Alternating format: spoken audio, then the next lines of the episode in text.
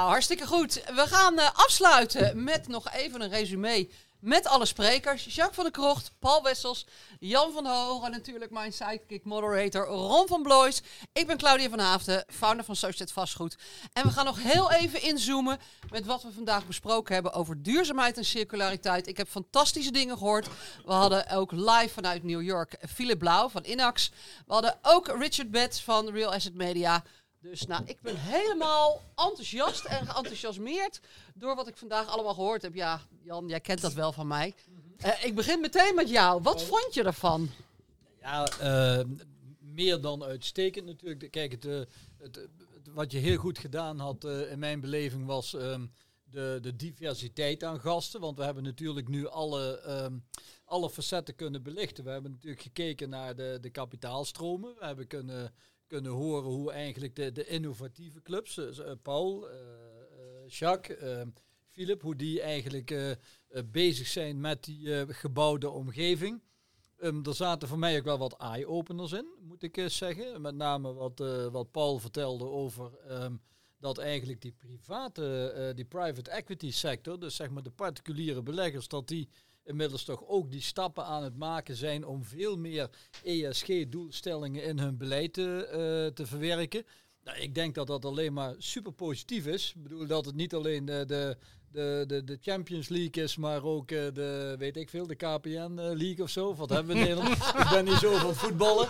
Maar we zullen wel een of andere league hebben die, die wat lager is dan de Champions League. Maar die natuurlijk ook verschrikkelijk belangrijk is. Paul en ik hadden het daar nog even over uh, toen wij met ons gesprekje klaar waren, met onze podcast, van uh, ja, 60, 70, 80 procent van die markt is natuurlijk wel in handen van die kleinere particuliere beleggers. Dus um, als die nu die stappen ook gaan maken, dan, uh, dan denk ik dat, laten we zeggen, het vervult mij met, met enige vreugde, want ehm, je bent dan op de goede weg.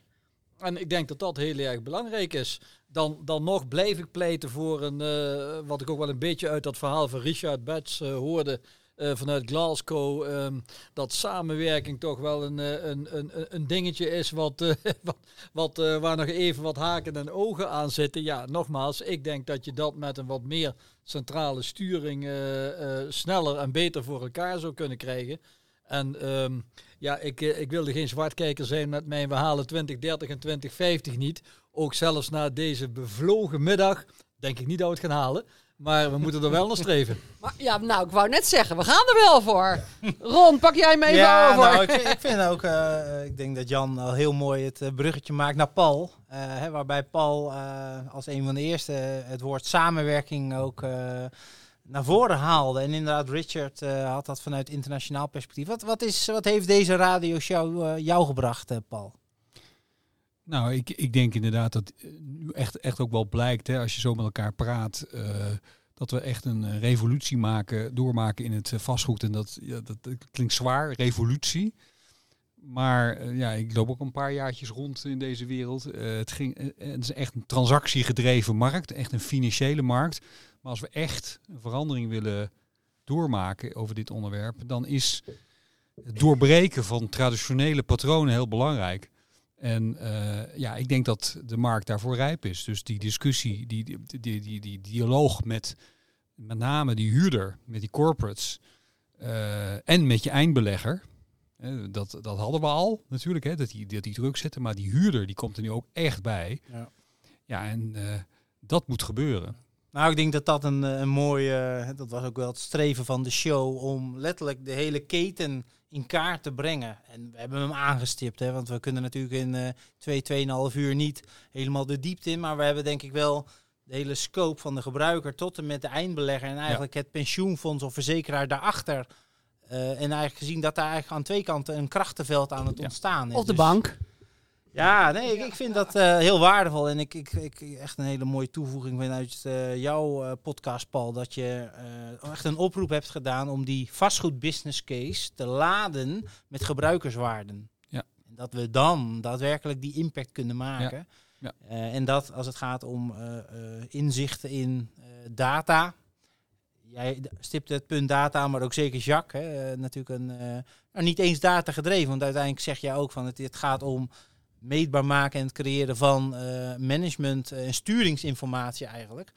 Eh, ik ben toch ook wel benieuwd, eh, Jacques, want jij had het voorrecht om eh, eerst even op de bank te zitten en eh, te luisteren. Wat, wat voor insights heb jij tijdens de radioshow eh, meegekregen? Ehm, nou ja, tot, tot eigenlijk wat, wat er net ook al werd gezegd. Dus dat je ziet, zeg maar, dat ik denk van meerdere invalshoeken we eigenlijk allemaal hetzelfde mee bezig zijn. En dat is natuurlijk heel tof. Dus eh, ook Claudia weer complimenten dat je het allemaal weer zo mooi bij elkaar weet te brengen. Maar ook Ron, weet je dat je het ook op de juiste manier ook daar die, die vragen instelt. Want ja, je ziet dus dat we, eh, en dat is wel mooi, hè, het is echt wel een soort satéprikker wat we nu met, me- met elkaar aan het creëren zijn. En misschien, nou, eh, hebben we dan niet het gewenste effect, hè? we lopen nog een beetje achter.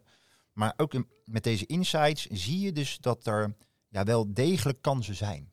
En ik hoop dus dat als mensen deze podcast dadelijk aan het luisteren, ook echt met die zeggen, oké, ik heb hier wat aan. Of ik kom hier in contact met Claudia en misschien kan de volgende podcast, hè, tot het, tot, Mhm.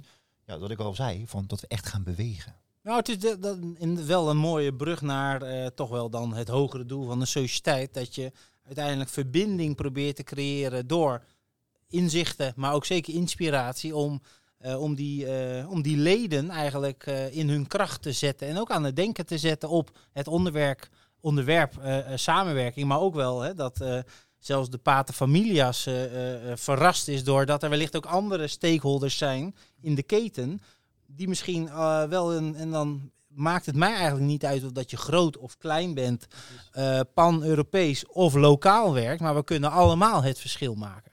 Nou, misschien kan ik nog iets toevoegen dat dus er is ook een samenwerking van eh Sociëteit Vastgoed met zo'n club als eh, Smart Workplace. Hè, eh, Wietse Wallinga, wat meer een club is die ook eigenlijk eh, ja, meer de facility managers en, en ook eindgebruikers aan zich weet binden. Nou, dat vind ik een hele goeie. Vind ik heel sterk.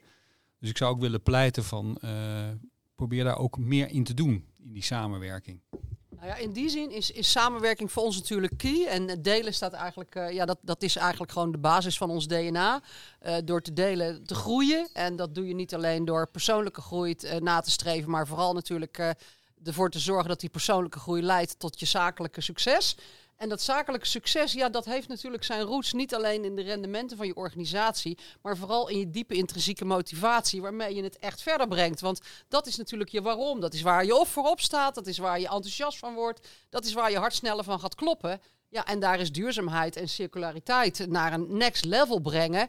Eh, hè, ik snap wel dat jij zegt, Jacques, van ja, het, het is nog niet zo ver. Maar wij voelen het hier aan tafel allemaal. Dit is er dus al wel in onze, ja, in onze bouwstenen. Als mens in ons DNA is dat ons meegegeven. Dit is wat wij met elkaar gaan doen. En, eh, ja, en daar gaat het eigenlijk om. We moeten het gewoon doen. En ja, dan heb ik toch wel echt hele goede hoop. Ja, sorry Jan, maar dat, dat, we het echt wel, dat we het wel voor elkaar gaan krijgen. Precies. ja, en, da- en dat de sociëteit denk ik een hele mooie verbindende kracht kan zijn. Zeker. Eh, nou, ik denk dat je dan ook heel trots mag zijn als founder, maar eigenlijk elk lid hier aan tafel en ook die op de, aan de radioshow eh, aan het luisteren is, dat, dat je dus met elkaar eh, ook nog wel meer vuist kan maken.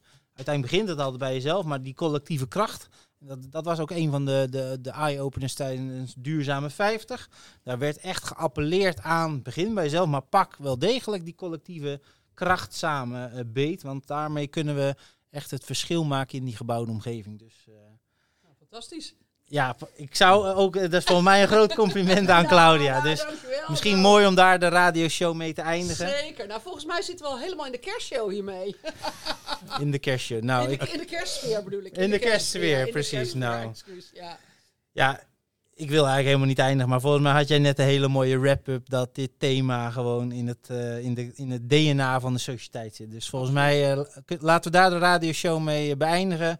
En ook alle luisteraars bedanken. En natuurlijk ook alle sprekers die zowel live aanwezig waren als online. Dus eh, dank voor jullie aandacht. Dank jullie wel en heel Graag graag tot de volgende maand. Ja. Dag.